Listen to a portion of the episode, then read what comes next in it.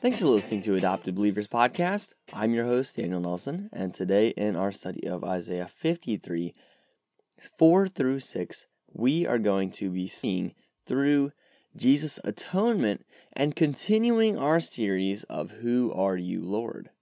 So today's readings are coming from the ESV, and I encourage you to follow along as we study. So the passage reads this way Surely he has borne our griefs and carried our sorrows, yet we esteemed him stricken smitten by God and afflicted. But he was pierced for our transgressions, he was crushed for our iniquities. Upon him was the chastisement that brought us peace, and with his wounds we are healed. All we like sheep have gone astray, we've turned everyone to his own way, and the Lord has laid on him the iniquity of us all. So today, we've we're picking up in our series. First, we saw we that we had a plan through Jesus, and then we saw after that that Jesus was the true man, that he was humanity in its fullest form. And unfortunately, I don't really have something that rhymes with plan and man. Maybe I don't know. He took our sins and ran. I don't. I don't know. Um, I'm not sure how theologically faithful that is, but you know, at least it rhymes. So, but today we're going to be looking at the atonement. Not a lot of words rhyme with atonement, but it is a good topic to talk about. And if it were not for atonement, well, we would all be heading to hell. So, our first point today is that Jesus went through hell on earth. So, Jesus' suffering is the biggest reflection of hell that we will ever see on earth. And we have to realize that obviously the Bible is not a, I don't know how to say this, but it's not like a stream of consciousness of Jesus. But it does give us some insight into what he suffered, not only physically, but spiritually. Jesus was paying for sins, so he literally had to suffer the wrath, full wrath of God. We see that he was smitten by God and afflicted.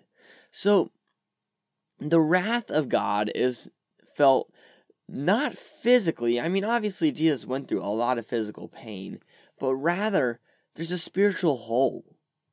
You know, we have this longing for God inside of ourselves. And really, instead of that longing for God being met with, you know, being wrapped in the arms of God, feeling the wrath of God, that's why Jesus says, My God, my God, why have you forsaken me?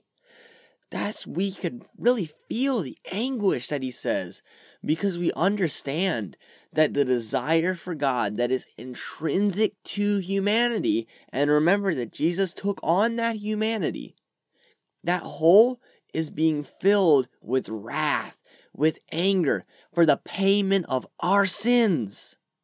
And Jesus, the perfect man, had to suffer hell for us. And he did it on the cross. And really, that leads into our next point under this hell on earth. And that's that the only mediator between God and man was the God man, Jesus Christ we find in Romans 4 that Jesus was delivered up for our trespasses and raised for our justification. Jesus died for us. The redemption story has turned. We see this whole Old Testament, what we're studying right now, points to the turning point, Jesus Christ, where we see the new covenant and brought forth. We see that there is life now because Jesus was smitten by God and it was afflicted. He carried our sins to bring us peace, and that brings us to our second point today that we have peace through the blood. Before the cross, we were at enmity with God. And that means that because of our sin, our relationship with God was marred we could not enter into his gates because we had sinned against him. God had said, The wages of sin is death. He told Adam that. Not in those words, but he said, If you eat from the tree, you will surely die. And Adam ate from the tree. And because of that foolish fall, We were at odds with God now, and we wanted to be God. And because of that, we could not fulfill our purpose to glorify God and enjoy Him forever because we couldn't enjoy Him. We couldn't enjoy God because we were at odds with Him. But Christ, He came, He bore our sins so that we could be made right with God. And now we're at peace with Him and we've got freedom. And not only that, but our third point today is that there is stability for God's people. Stability for God's people. Before Christ, we all went astray, each to our own lost way. You know, it's hopeless when you feel like you're just drifting, when you have no guidance, when there's nothing to help you. And that was what we were. We were like sheep gone astray. Sheep need a shepherd, and we too need help. We can't walk this life alone. And if we don't have the guiding hand of Christ, we're hopeless. But we have the good shepherd, Jesus Christ. He came to save us. It's we don't understand just the glory of this incarnation. You know, Jesus did not go from heaven to another royalty, you know? As we saw yesterday, I think it was yesterday, we yeah, he had no form or majesty that we should look at him. He went from heaven to where pigs and farm animals eat. And that is crazy. Well, it wasn't pigs, it was horses, but that, that's off the point. He went to a manger to save us. He became vulnerable. That's crazy. He took our place so that instead of judgment and condemnation, we could have life in Him. God sent His suffering servant, His Son, into the world to take our sins. Who are we to deserve such grace?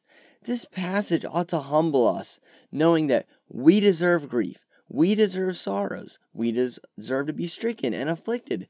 We had transgressions and iniquities. But those are six lines all ending with horrible words. But what do we find next? The next two lines. At the end, we find peace and we're healed.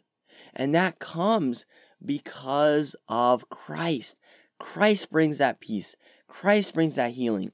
All we bring is the grief, the sorrow, the striking, the affliction, the transgressions, the iniquities. That's what we bring.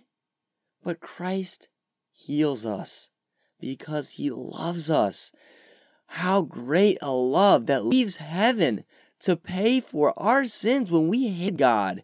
And this is love, not that we loved God, but that he loved us and sent his son to be the atoning sacrifice, the propitiation for our sins.